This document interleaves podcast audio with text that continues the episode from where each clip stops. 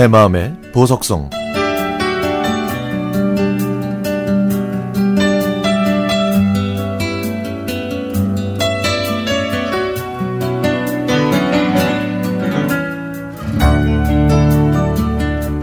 가족과 직장 동료들은 저녁잠이 많아지고 새벽잠이 줄어든 저를 보고 노인네라고 놀립니다.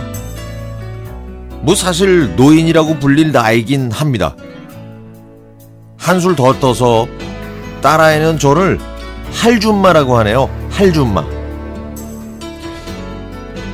그날도 이른 새벽에 눈이 떠져서 사우나로 향했는데 그 이른 새벽에도 많은 사람들이 이미 와 있더군요. 대부분 할머니나 저와 비슷한 나이의 할줌마들이었죠. 탕 속에 뜨거운 물이 시원하게 느껴지는 걸 보니 그 호칭만큼은 인정하고 받아들여야겠다는 생각이 들었습니다.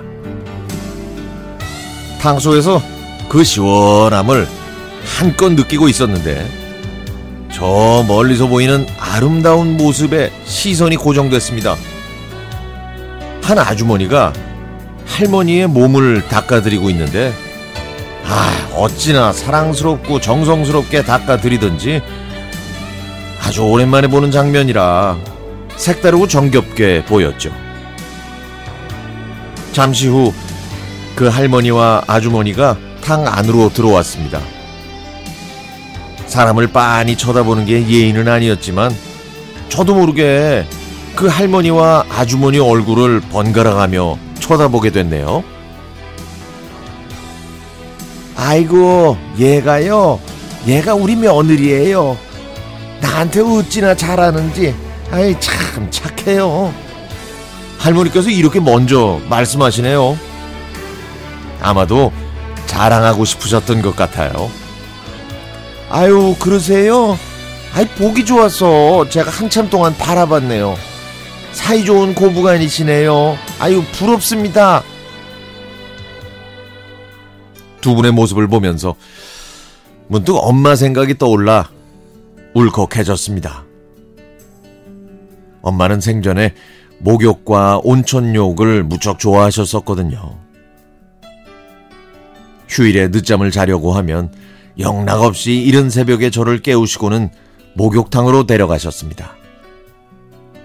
입이 한 뼘이나 삐쭉 나와서 화난 모습으로 엄마를 따라가면 에이그 목욕이 얼마나 좋은데 그래 응? 혈액순환도 잘 되고 청결하고 기분도 좋아지고 예 엄마는 목욕할 때가 제일 행복하더구만. 이렇게 말씀하셨죠. 뜨거운 탕 속이 시원하다는 뜻모를 말씀을 하시면서 제 손을 잡고 탕 안으로 데리고 들어가면 저는 발만 담그고 탕 가장자리에 걸터 앉아서 엄마 속을 썩였는데 이제는 제가 엄마의 나이만큼 세상을 살다 보니 저도 모르게 정말 이 시원하다라는 말이 나옵니다. 그래서 제 딸한테 같이 목욕을 좀 가자고 했더니 집에서 샤워하는 게 더 편하고 좋다며 손사래를 치네요. 생각해보면 엄마와 서로 등을 밀어주는 게 사랑의 스킨쉽이었던 것 같아요. 목욕 다 하고 시원한 우유 마시면서 행복해하던 그 시간이 저는 그립습니다. 엄마가 살아계신다면 그렇게 좋아하시던 온양온천으로 모시고 다닐 텐데 아쉬움과 그리움, 안타까움과 속상함, 그리고 후회만 남습니다. 나이가 들수록 함께라는 단어가 정말 좋다는 걸 새삼 느끼게 되네요.